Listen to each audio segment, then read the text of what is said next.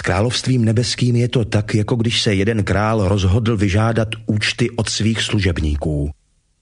Když začal účtovat, přivedli mu jednoho, který mu byl dlužen mnoho tisíc hřiven. Protože mu je nemohl vrátit, rozkázal ho pán prodat i s ženou a dětmi a se vším, co měl, a nahradit ztrátu. Tomu ten služebník padl k nohám a na kolenou prosil – Měj se mnou strpení a všecko ti vrátím. Pán se ustrnul nad oním služebníkem, propustil ho a dluh mu odpustil. Sotva však ten služebník vyšel, potkal jednoho ze svých spoluslužebníků, který mu byl dlužen sto denárů. Chytil ho za krk a křičel, zaplať mi, co si dlužen. Jeho spoluslužebník mu padl k nohám a prosil ho, měj se mnou strpení a zaplatím ti to. On však nechtěl, ale šel a dal ho do vězení, dokud nezaplatí dluh. Když jeho spoluslužebníci viděli, co se mu přihodilo, velice se zarmoutili. Šli a oznámili svému pánu všecko, co se stalo. Tu ho pán zavolal a řekl mu, služebníku zlý, celý tvůj dluh jsem ti odpustil, když si mě prosil. Neměl ses také ty smilovat nad svým spoluslužebníkem, jako jsem se já smiloval nad tebou. A rozhněval se jeho pán a dal ho do vězení, dokud nezaplatí celý dluh. Tak bude jednat s vámi i můj nebeský Otec, jestliže ze srdce neodpustíte každý svému bratru.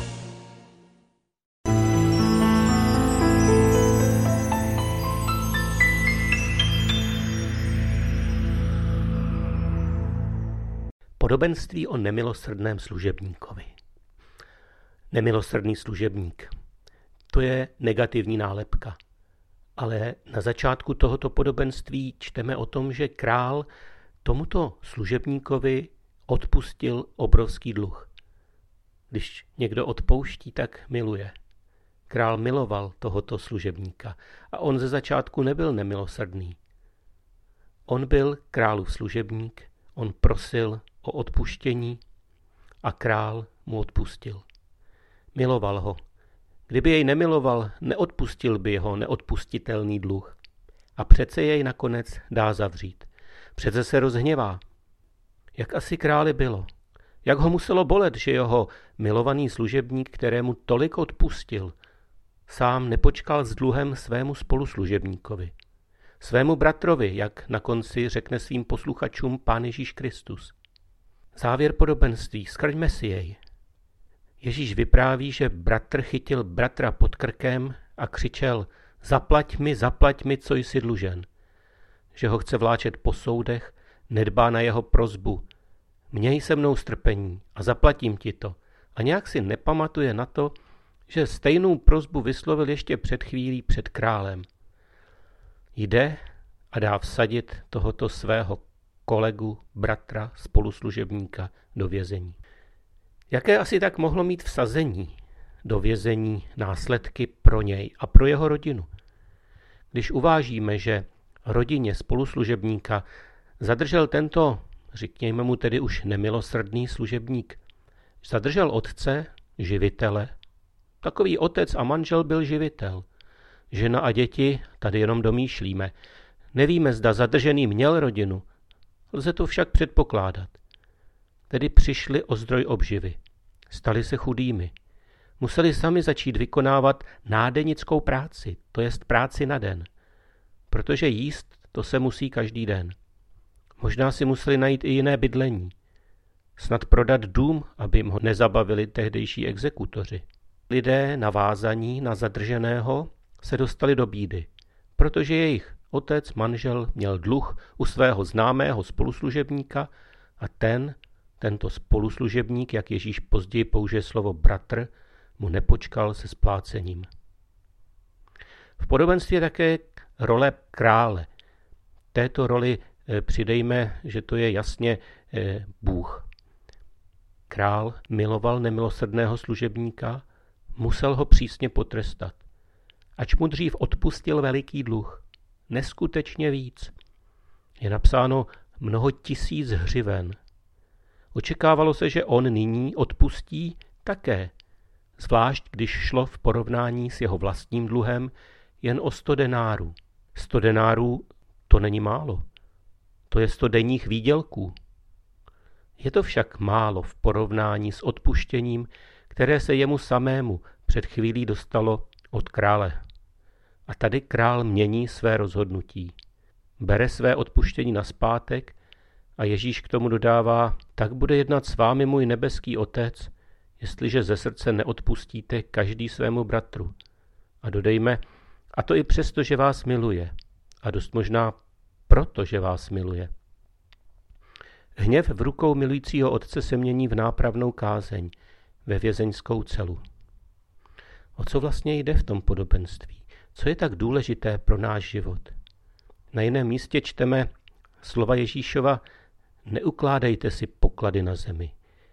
Tam je ničí mol a res a zloději vykopávají a kradou.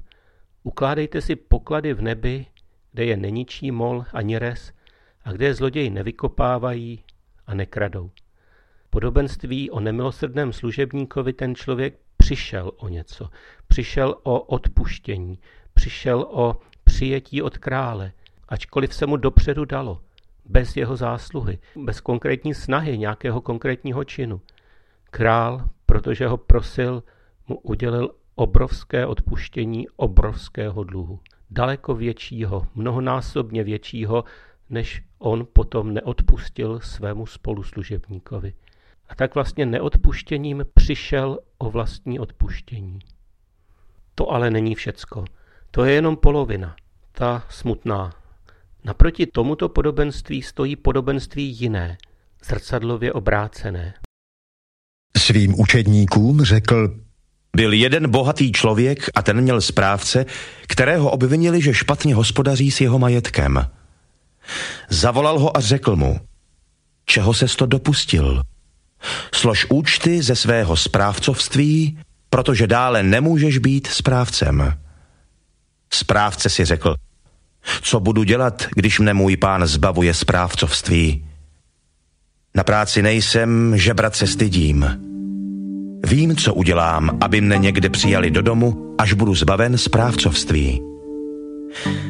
Zavolal si dlužníky svého pána jednoho po druhém a řekl prvnímu. Kolik si dlužen mému pánovi? On řekl, sto věder oleje. Řekl mu, tu je tvůj úpis. Rychle sedni a napiš nový na padesát. Pak řekl druhému, a kolik si dlužen ty? Odpověděl, sto měr obilí. Řekl mu, tu je tvůj úpis, napiš osmdesát. Pán pochválil toho nepoctivého správce, že jednal prozíravě. Vždyť synové tohoto světa jsou vůči sobě navzájem prozíravější než synové světla. Já vám pravím, i nespravedlivým mamonem si můžete získat přátele. Až majetek pomine, budete přijati do věčných příbytků.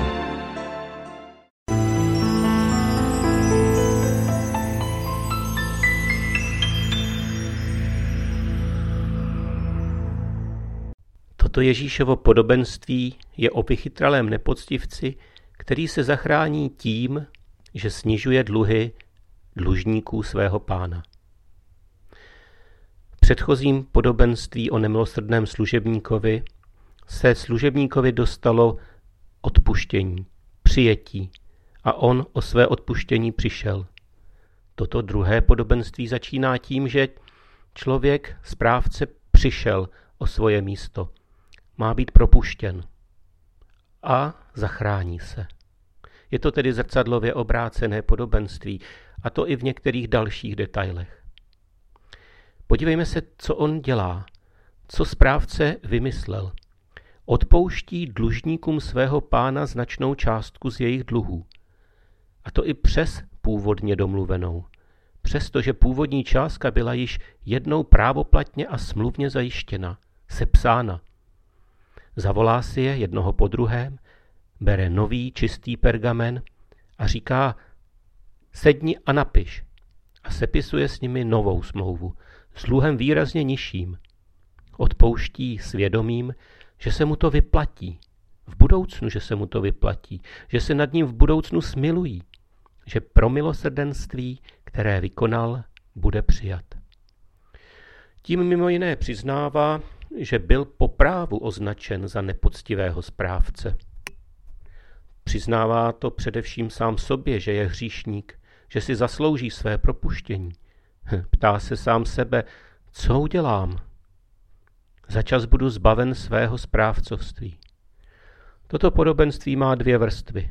První vrstva je zaměstnanecký poměr, tak jak to čteme, ale Pán Ježíš tímto podobenstvím nás odkazuje na propuštění z tohoto světa, propuštění z tohoto života, na ukončení našeho poměru s e, tímto světem.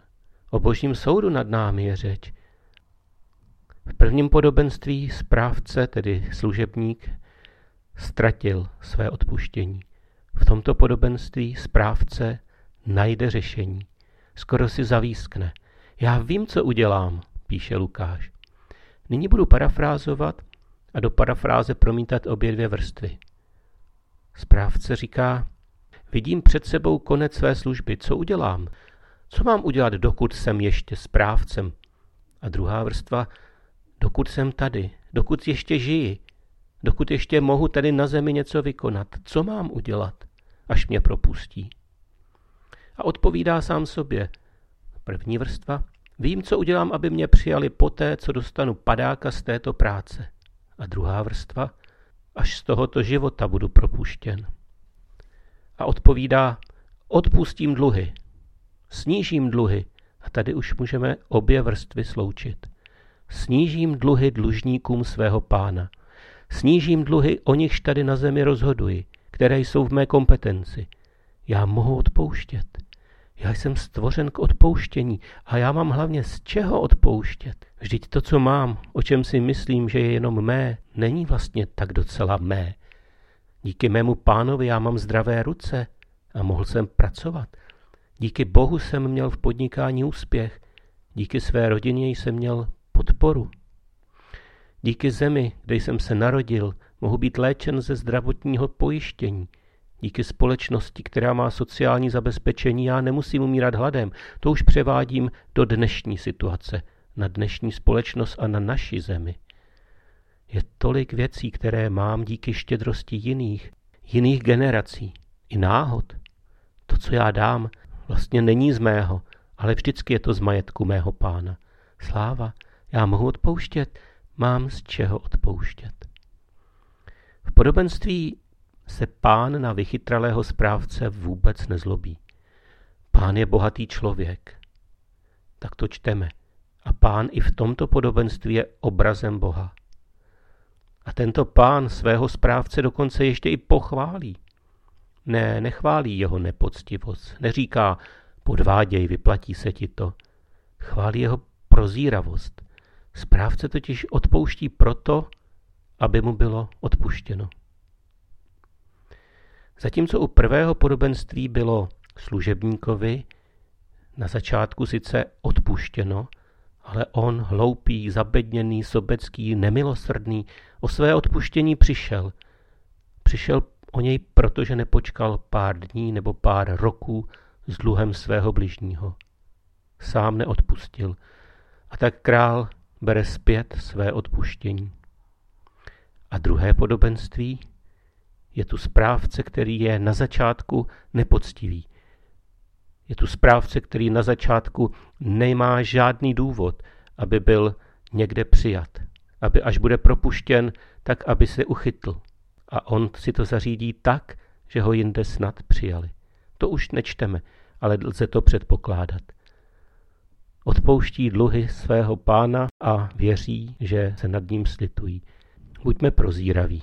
Máme před sebou dvě postavy, dva obrazy, dvě možnosti, dvě cesty, kterou se dáme. I když třeba nemáš v povaze odpouštět, slitovávat se, i když ti nebyla do kolíbky třeba dána měkosrdcatost, přesto odpouštěj. Odpouštěj, protože se to prostě vyplatí. Lepší však je, když tvé odpouštění je výrazem tvé vděčnosti. Vděčnosti za odpuštění, které tobě samému bylo z boží milosti uděleno.